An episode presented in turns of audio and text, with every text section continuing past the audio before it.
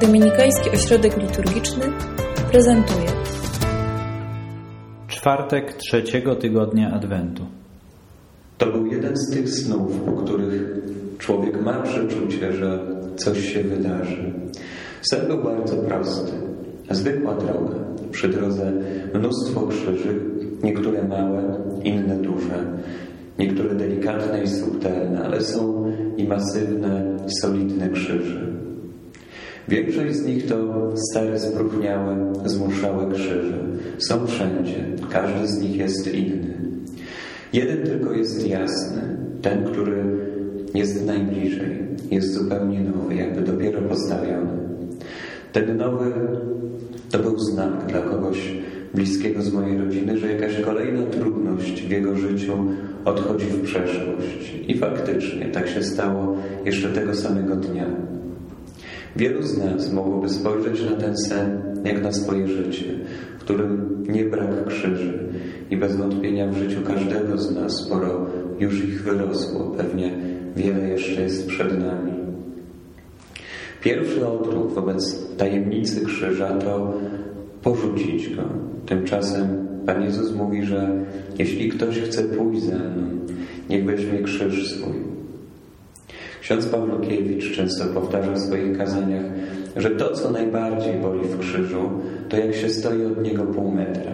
Wtedy faktycznie wygląda przerażająco, strasznie i kompletnie nas paraliżuje.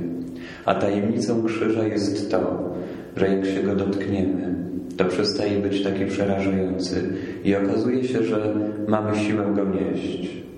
Cierpienie jakiekolwiek by ono nie było, ono zawsze zamyka nas na otaczający świat. I może dlatego tradycja Kościoła wcale nie koncentruje się na wewnętrznych przeżyciach Chrystusa, wtedy kiedy niesie on swój krzyż, tylko na spotkaniach Jezusa z konkretnymi ludźmi, właśnie w tej drodze krzyżowej. Pierwszą osobą, którą spotyka Jezus, który niesie krzyż, to matka. Tradycji malarskiej często przedstawiana jest z mirrą, która służyła do balsamowania zmarłego ciała. Mirrą, którą otrzymała od mędrców, kiedy Jezus jeszcze był małym dzieckiem. I potrzeba było sporo czasu, by zrozumiała sens tego daru. I dopiero na drodze krzyżowej ona go rozumie. W naszym życiu jest tak, że przez większość jego część właściwie często nie rozumiemy Bożego działania. Nie rozumiemy, w jaki sposób Pan Bóg jest obecny i działa i nas prowadzi. Nie rozumiemy wydarzeń wtedy, kiedy one się dzieją. Potrzeba czasu. I dopiero patrząc wstecz, odkrywamy, że miały sens, że były wartościowe. Patrząc wstecz, widzimy, że to właśnie Pan Bóg nas prowadzi przez te różne dobre i złe doświadczenia. Drugą osobą, którą spotyka Jezus jest Szymon Cyrenejczyk.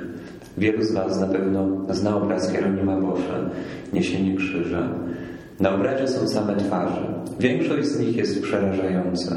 Jest tylko jedna postać, której nie widać na tym obrazie, ale wiemy, że tam jest, bo na obrazie są Jego ręce, które podtrzymują krzyż. Jezus sprawia wrażenie, jakby tego gestu nie zauważył.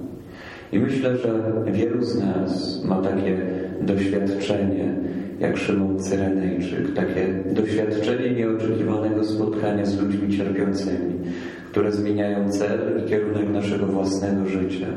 Że te spotkania z ludźmi, którzy tak jakoś bardzo cierpią w życiu, sprawiają, że zmienia się również nasze życie, że my zaczynamy inaczej myśleć o życiu. I trzecia postać. Trzecia postać to Weronika. Malarze często przedstawiając Weronikę z chustą, malują w tle drogę, bo to właśnie w trakcie drogi dane jej było dotknąć Pana.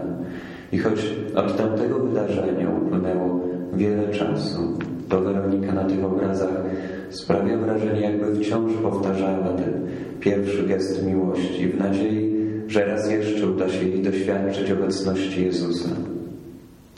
Byłem głodny, a daliście mi jeść. Byłem spragniony, a daliście mi pić. Te słowa stanowią zaproszenie do takiego nieustannego, ciągłego odkrywania obecności Chrystusa w ludzkiej twarzy, która często naznaczona jest jakąś biedą, cierpieniem czy rozpaczą. Tajemnica dźwigania krzyża to tajemnica spotkań z ludźmi, z naszymi własnymi krzyżami. He is Vishwasan.